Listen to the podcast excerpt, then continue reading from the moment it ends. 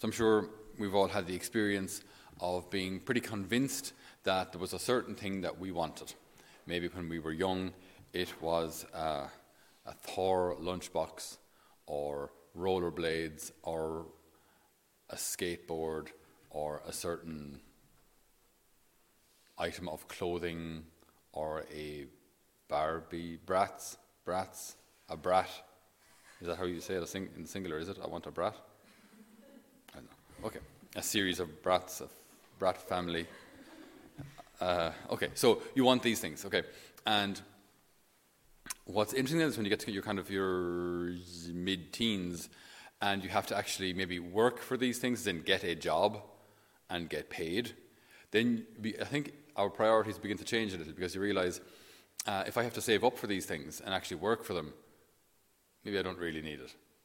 You know, like you really, really, really, you think you really, really, really want it. But then, like, I, I can't have it now. I have to actually work for it. Um, maybe it's not so important anymore. You know, whereas when you're a kid, you kind of kick and scream, kick and scream until mom or dad provide for you. And then when you get to go, you, you play it, use the thing, and then it ends up in the garden shed with all of the other stuff. What were those tricycle things that you you ride like a scissors? You have to kind of wobble it to make it go. They were like a big fad like five years ago. They're in they're rusting in garages all over the country, like you know, because it, it's a yeah, they kind of a triangular frame, two little small wheels in the back, and you kind of shimmy it like, and that's what made it move or something. I don't know. Anyway, was, I, I've seen them in all sorts of people's houses now, in garages, as I say. Kids really, really, really want them. They get them, they go, yeah. Now, if you have to work for these things, it's different. If you work for these things, that teaches you uh, the value of things. So, sometimes having to have patience in order to get something, it really purifies our intention. It purifies our motivation. Patience. The fact that I might have to wait for something, the fact that I might have to save up for something, the fact that I might have to work for something, it teaches me patience, and that patience purifies my intentions. I remember hearing a, a talk from an American chastity speaker called Jason Evert, and uh, so he was talking to this girls' school, and it was all good. And after the talk, anyway, he was talking to just a, a, a bunch of the students, and this, as he would say, uh, big jock comes in, so like an American football player, uh, big into the sport and all and protein drinks. Uh, so he comes in and he goes, "Hey, you the chastity guy?" And uh, uh, Jason says, uh, "Yes, that's me." Um, so he says, "I want to talk to you." So he brings brings him over to the side, and he says, um, "Were you talking to my girlfriend like about waiting before waiting until marriage and all that kind of stuff?"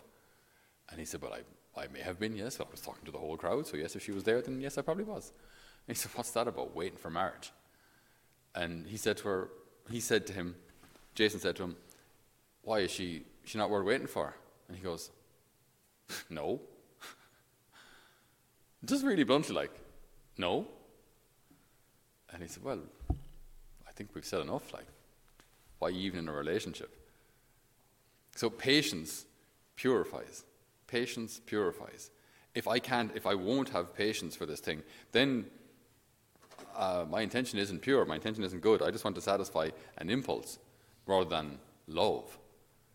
So, patience purifies our intentions. Also, in the prayer life, when when we pray for something, and again, uh, when we pray for people's healing, and that our intentions, generally speaking, are uh, like 95% of the time are good. We just want to see the person suffer, suffer less. We just want to see the person healed. We just want to see the person happy. So we pray for them. Uh, and we might not get that immediately. So, what do we do? Do we say, well, this whole prayer thing doesn't work and give up on it? Or do we continue to say, Lord, I still believe that you're good. I still believe that you're generous. I still believe that you're a father. I still believe that you carry us.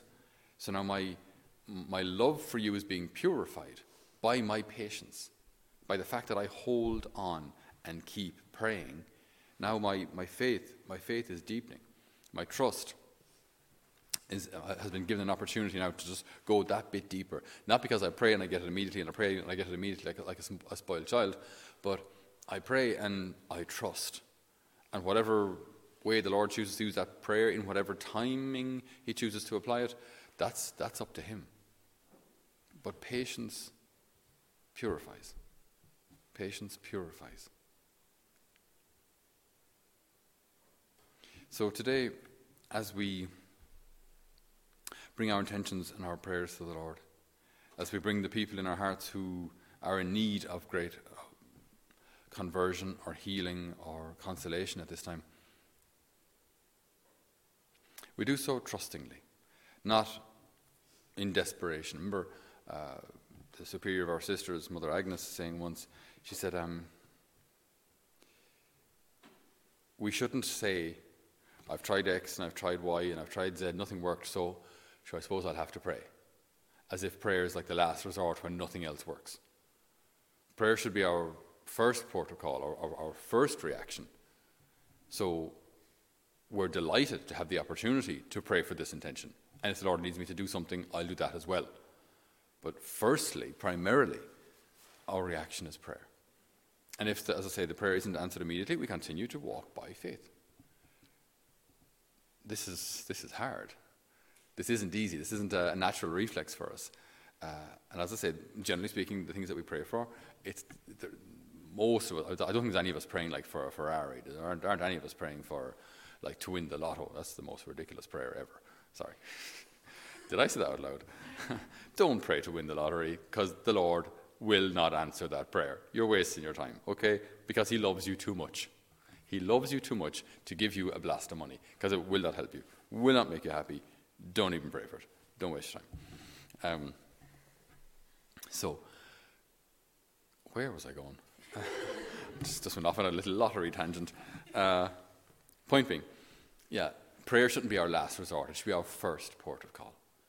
And then we have the opportunity to trust and to wait and to let the Lord act. So, prayer is our opportunity. Sorry, patience purifies our prayer. Patience purifies our relationship with God. Patience purifies how I see God and how I relate to Him. So we ask the Lord today to increase our patience, increase our love for Him. So as we wait, we wait for the Lord. We do so with patience and love, knowing that He is a good, good Father.